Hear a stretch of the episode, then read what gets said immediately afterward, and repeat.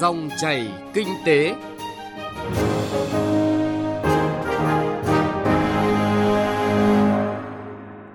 Biên tập viên Hà Nho kính chào quý vị và cảm ơn quý vị và các bạn đang lắng nghe dòng chảy kinh tế trong 20 phút của chương trình hôm nay, thứ hai ngày 26 tháng 8 năm 2019.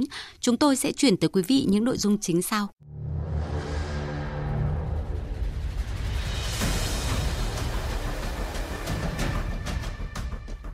Phóng sự Lào Cai doanh nghiệp phớt lờ nhiều năm không đóng bảo hiểm, công nhân kêu cứu. Tổng công ty Điện lực miền Bắc đẩy mạnh công tác an toàn lao động. Trong cà phê doanh nhân mời quý vị cùng nghe cuộc trò chuyện của phóng viên Đài Tiếng nói Việt Nam với doanh nhân Lê Anh, một người trẻ khởi nghiệp thành công từ nghề truyền thống.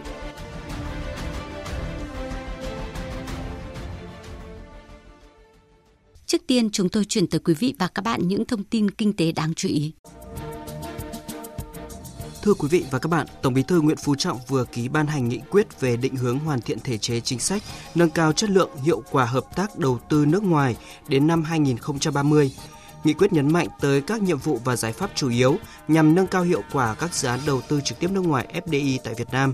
Cụ thể, cần hoàn thiện đồng bộ hệ thống pháp luật để khắc phục những hạn chế bất cập hiện nay, sửa đổi bổ sung các quy định về thủ tục, điều kiện đầu tư, khái niệm về các hoạt động đầu tư, về danh mục địa bàn, lĩnh vực, đối tượng được áp dụng ưu đãi đầu tư trong các luật về đầu tư nước ngoài và các luật có liên quan để thống nhất trong thực hiện và bảo đảm phù hợp với các cam kết quốc tế của Việt Nam. Ngân hàng Nhà nước vừa có công văn gửi các ngân hàng thương mại trong nước yêu cầu kiểm soát rủi ro trong hoạt động đầu tư trái phiếu doanh nghiệp. Trong các tháng đầu năm nay, một số ngân hàng có số dư đầu tư trái phiếu doanh nghiệp, trong đó có trái phiếu vào lĩnh vực xây dựng bất động sản lớn, trong khi thị trường này chưa phục hồi vững chắc, hoạt động của các doanh nghiệp vẫn còn nhiều khó khăn nên việc đầu tư tiềm ẩn nhiều rủi ro.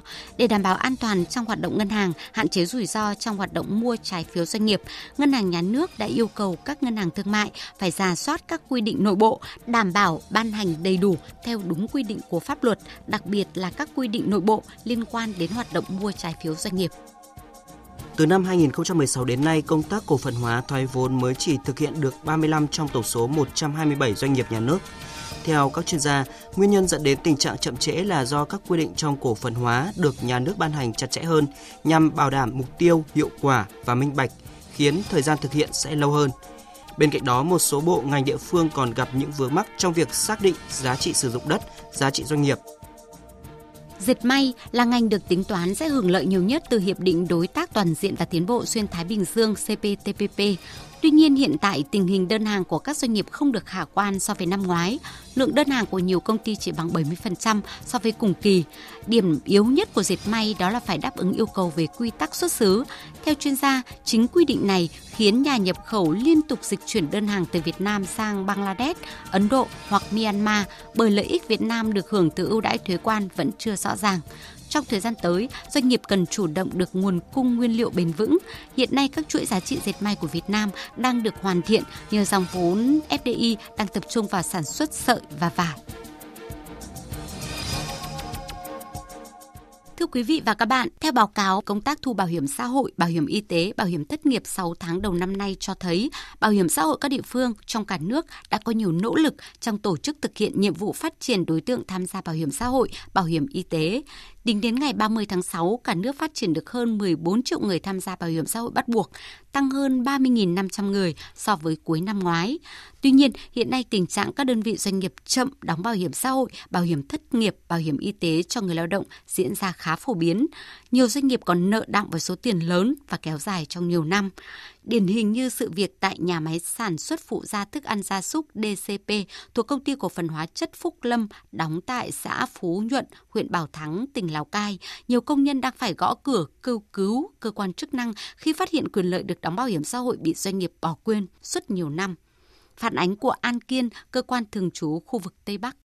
Anh Nguyễn Văn Thịnh, thôn Phú Hải 2, xã Phú Nhuận, huyện Bảo Thắng, tỉnh Lào Cai, vốn là công nhân kỹ thuật của nhà máy. Chán nản vì phải thường xuyên lao động trong môi trường độc hại, lương lại thấp, anh quyết định xin nghỉ. Nhưng thật chớ trêu khi phát hiện mọi khoản bảo hiểm xã hội của mình bị nhà máy phớt lờ không đóng suốt thời gian dài. Khi mà tôi quyết định chuyển sang công ty khác thì bảo đi làm cái đơn ờ, thất nghiệp nhưng mà trong đó công ty lại còn nợ nó mất năm rưỡi tiền ờ, bảo hiểm nên là mình không nói chế độ thế bảo kiện thì giờ biết kiện ai thế cứ khất làm cứ hứa bảo đợt tới đợt tới không có thì thôi không chỉ riêng anh Thịnh nhiều trường hợp công nhân khác cũng rơi vào hoàn cảnh tương tự chỉ khi chuyển đổi công việc các công nhân mới vỡ lẽ ngoài mức lương ít ỏi nhận được hàng tháng cùng bảo hiểm y tế ngắn hạn 3 tháng cấp phát một lần thì họ không có chế độ gì khác. Theo ông Trần Xuân Long, Chủ tịch Ủy ban nhân dân xã Phú Nhuận, trên địa bàn xã có tới vài chục công nhân từng làm cho nhà máy. Tuy nhiên, đa phần chỉ vào làm được thời gian ngắn rồi lại bỏ, dù thực tế các công nhân đều muốn tìm một việc làm thuận lợi ở gần nhà. Thực ra là cái nhà máy này nó cũng không được phát triển và cũng không được đảm bảo cái đồng lương, cái cuộc sống cho công nhân, cho nên nhiều người người ta cũng chuyển đi các cái vị trí khác. Thế còn cái công ty này không phải là một đời giám đốc, mà rất là nhiều giám đốc. Hai nữa là thỉnh thoảng lại dò dỉ, rồi axit, rồi làm táp ná, một số cây rồi thiệt hại hoa màu. Thì cũng bồi thường cho cái các hộ gần đấy là cũng tương đối nhiều lần. Ông Nguyễn Viết Bình, chủ tịch liên đoàn lao động huyện Bảo Thắng cho biết, liên đoàn cũng nắm bắt được thông tin phản ánh từ các công nhân Tuy nhiên, dù đóng trên địa bàn nhưng nhà máy lại có tổ chức công đoàn riêng thuộc ngành dọc của công ty chứ không liên quan tới địa phương nên rất khó can thiệp xử lý. Về điều lệ thì phải được công đoàn cơ sở của công ty đấy người ta làm văn bản đề nghị liên đoàn lao động huyện thì liên đoàn lao động huyện mới làm. Nhưng đến bây giờ thì liên đoàn lao động huyện vẫn chưa nhận được bất kỳ một cái văn bản nào. Chúng tôi vẫn đang tiếp tục nắm tình hình và chúng tôi cũng đã hướng dẫn người lao động đề nghị với công đoàn của công ty để đứng ra bảo vệ quyền lợi. Và nếu mà không được thì người lao động trực tiếp mang đơn ra tòa để đòi lại cái quyền lợi cho mình được biết, Tòa án Nhân dân huyện Bảo Thắng cũng đã nhận được tổng cộng hơn 60 đơn khiếu nại tố cáo của công nhân từng làm việc cho nhà máy. Điều đáng nói, khoảng 2 tháng nay, nhà máy liên tục cắt giảm lao động rồi chính thức đóng cửa hoạt động khiến nhiều công nhân bơ vơ khi mất việc làm. Không chỉ nợ bảo hiểm của công nhân, nhà máy còn chưa chi trả hết những thiệt hại do sự cố môi trường gây ra hồi đầu năm 2019. Trước đó, trong thời gian hoạt động, hầu như năm nào nhà máy cũng gây ra ô nhiễm nghiêm trọng, từng nhiều lần bị cơ quan chức năng địa phương thổi còi xử phạt.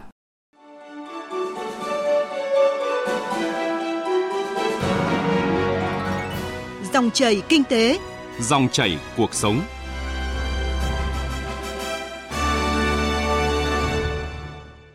Thưa quý vị và các bạn, vi phạm khoảng cách an toàn, không tuân thủ quy tắc an toàn, chủ quan, mất kiểm soát là một số nguyên nhân gây nguy hiểm đến tính mạng và tài sản của cán bộ công nhân viên ngành điện, người sử dụng điện và ảnh hưởng đến an ninh năng lượng quốc gia. Bằng nhiều hành động, chương trình cụ thể, Tổng Công ty Điện lực miền Bắc không để xảy ra tai nạn chủ quan. Tuy nhiên, không thể lơi là trước những nguy cơ tiềm ẩn tai nạn điện, sự cố điện. Ghi nhận của phóng viên Đài Tiếng Nói Việt Nam. Đối với những người tham gia quản lý, vận hành điện, nguy cơ bị tai nạn về điện rất cao. Chỉ một giây không chú ý trong vận hành, thao tác không đúng quy trình sẽ nguy hiểm đến tính mạng. Anh Nguyễn Tiến Đồng đang công tác tại đội quản lý vận hành lưới điện 110 kV của công ty điện lực Yên Bái kể lại. Cách đây hơn 10 năm, trong quá trình làm việc, do không tuân thủ khoảng cách an toàn đối với hành lang lưới điện đã dẫn đến tai nạn lao động. Anh Nguyễn Tiến Đồng mất toàn bộ cánh tay bên trái, suy giảm sức lao động 81%. Từ chỉ huy trực tiếp tại trạm 110 kV chuyển sang làm chuyên viên hành chính. Ngày hôm đó là đơn vị chúng tôi là có kết hợp với à, thí nghiệm định kỳ của cái trạm biến áp 110 kV Yên Bái. Được phân công là người à, chỉ huy trực tiếp à, vệ sinh một số các thiết bị ở trong trạm. Thì khi làm việc là bản thân là đã vi phạm khoảng cách an toàn dẫn đến bị phóng điện. Do đặc thù lưới điện trải dài trên địa hình nhiều đồi núi cao, hiểm trở, thường xuyên chịu ảnh hưởng của thiên tai, nên công tác quản lý vận hành lưới điện, sản xuất kinh doanh nói chung và công tác an toàn vệ sinh lao động nói riêng của Tổng công ty Điện lực miền Bắc gặp nhiều khó khăn. Thống kê trung bình có hơn 13.000 đầu việc với khoảng 26.000 lượt người làm việc trên lưới điện trong mỗi tuần. Tổng công ty đã rất nỗ lực thực hiện việc đảm bảo an toàn lao động, trong năm ngoái, Tổng công ty Điện lực miền Bắc đã không để xảy ra tai nạn lao động do lỗi chủ quan trong công tác sản xuất kinh doanh điện năng. Ông Hồ Mạnh Tuấn, Phó Tổng Giám đốc Tổng công ty Điện lực miền Bắc cho biết. Có thể nói thì là công tác an toàn điện đi song hành với lại cái quá trình cung cấp điện mà không chỉ riêng Tổng công ty Điện lực miền Bắc mà đối với tất cả ngành điện. Trong các năm gần đây thì Tổng công ty miền Bắc có triển khai thêm các cái giải pháp mới, cái văn hóa an toàn cho người lao động để làm sao mà thông qua cái việc nạp nhận thức thì chuyển thành hành vi của người lao động. Ngoài việc tuân thủ các cái quy trình về an toàn lao động thì người lao động cũng tự biết bảo vệ an toàn cho mình. Với cái mục tiêu rất nhân vật đó là sau mỗi ngày làm việc thì chúng tôi rất muốn là người lao động của mình đều được trở về nhà một cách an toàn.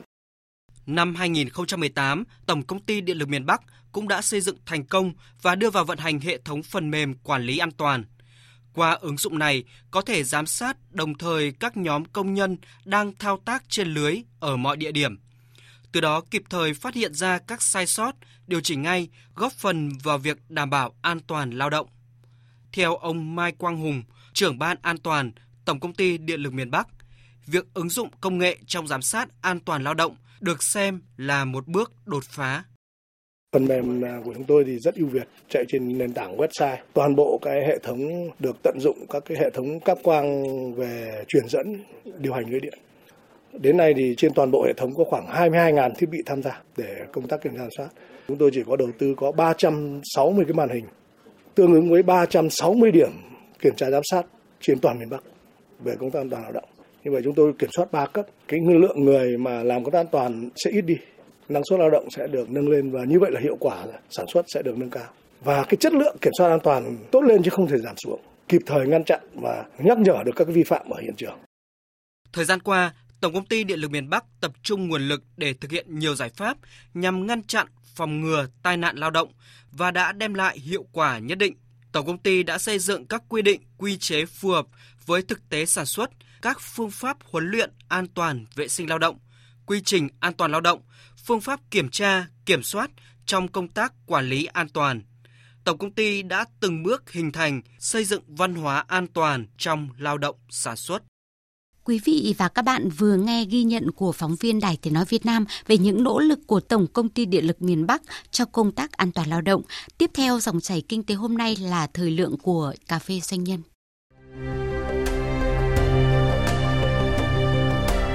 Cà phê Doanh nhân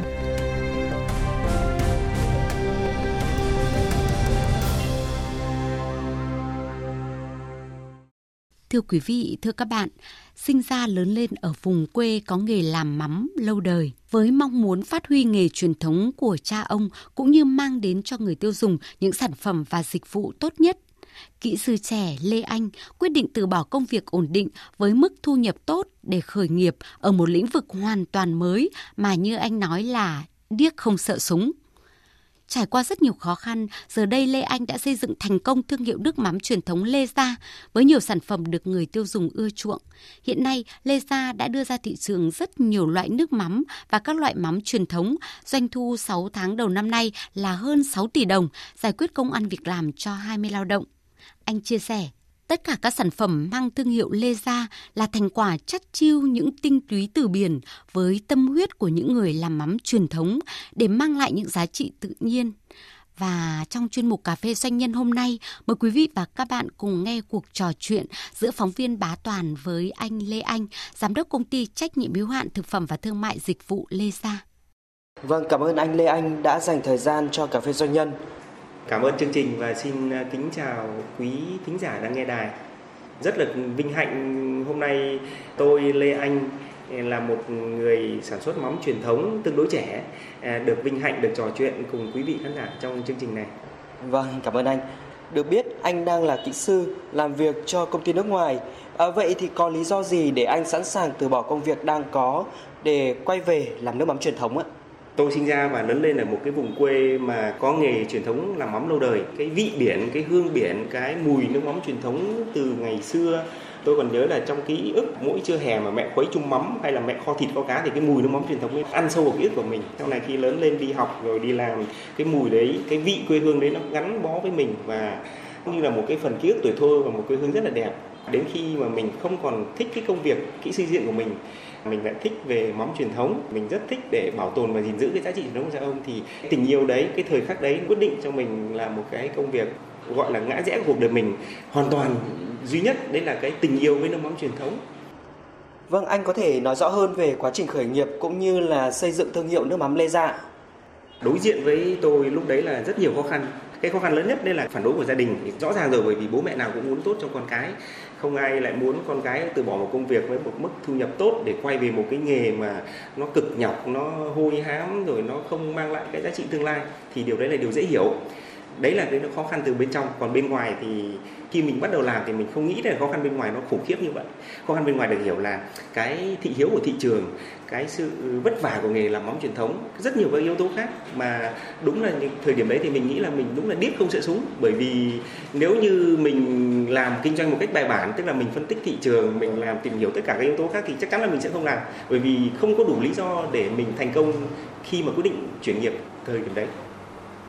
Vâng, chúng ta đều biết là nước mắm được coi là gia vị chủ đạo của bữa cơm gia đình hàng ngày.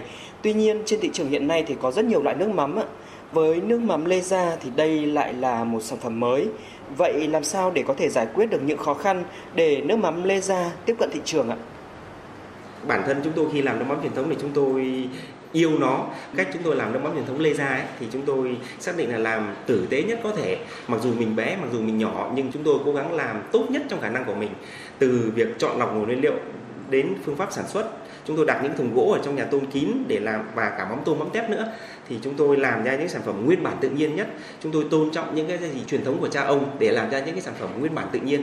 Thì cái sản phẩm mắm sạch truyền thống cái sản phẩm mắm truyền thống tự nhiên nguyên bản đặc biệt là mắm của chúng tôi thì có màu hổ phách vị thanh và mùi dịu thì tất cả những yếu tố đấy thì nó làm thành một giá trị cốt lõi của chúng tôi. Để chúng tôi có cái lợi thế cạnh tranh ban đầu trên thị trường. Thêm vào đấy thì chúng tôi minh bạch trong quá trình sản xuất tức là cái nhà thùng nước mắm của chúng tôi sẵn sàng chào đón các cái du khách hay những người tiêu dùng quan tâm muốn kiểm chứng muốn tìm hiểu về nước mắm truyền thống hơn nữa là chúng tôi cũng đầu tư vào thiết kế bao bì nhận diện, cái bao bì, cái chai nhãn thì cũng là một cái rất là quan trọng, mang lại cảm xúc cho người tiêu dùng. Tôi ví dụ như là cái chai nước mắm của chúng tôi nó có cái phễu nắp ở bên trong thì nó mang lại là khi người tiêu dùng rót thì người tiêu dùng không phải cắt, không phải bật mà nó điều chỉnh lượng rót, nó không bị trào ra ngoài. Ví dụ nhỏ thôi, chúng tôi đầu tư về mặt sản xuất và đầu tư về mặt bao bì nhận diện để mang lại cái trải nghiệm của người tiêu dùng. Hơn nữa, chúng tôi thì cũng xác định là người đi sau chúng tôi phải có cái lợi thế cạnh tranh trên thị trường là chúng tôi có những cái sản phẩm ngách và sản phẩm dẫn. Đấy là cái sản phẩm nước mắm cho bé. Thì khi mẹ đã dùng cái sản phẩm nước mắm cho bé cho con thì mẹ sẽ tìm thêm các sản phẩm khác mang thương hiệu là lê gia. Và cùng đấy là lê gia không chỉ có nước mắm mà lê gia còn có các sản phẩm lên men từ mắm như là mắm tôm mắm tép mắm nêm mắm kho quẹt. Chúng tôi tin là nếu chúng tôi bền bỉ làm chúng tôi làm bền bỉ tận tâm thì thành quả nó sẽ đến và rất may là chúng tôi cũng được người tiêu dùng đón nhận Vâng, khởi nghiệp thì ai cũng đều có một tình yêu hay là một đam mê.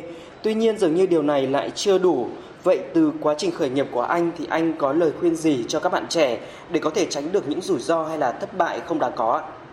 hiện tại thì chúng tôi vẫn đang khởi nghiệp tuy nhiên là bằng cái câu chuyện của chính mình thì tôi nghĩ là nếu như phải xác định những bạn trẻ nào mà muốn khởi nghiệp từ nghề truyền thống thì phải xác định rõ cái năng lực lõi và cái đam mê của mình nếu chúng ta nóng vội chúng ta làm giàu làm giàu nhanh từ nghề truyền thống thì rất khó. Nên chúng ta sẽ phải cân nhắc. Nó đòi hỏi cái sự bền bỉ và đam mê.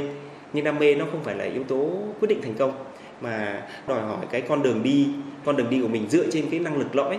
Năng lực lõi của chúng ta là cái gì thì chúng ta sẽ phải xem xét trên cái năng lực lõi của mình và nó có phù hợp với lại cái xu thế của thị trường hay không thị trường nó có cần hay không.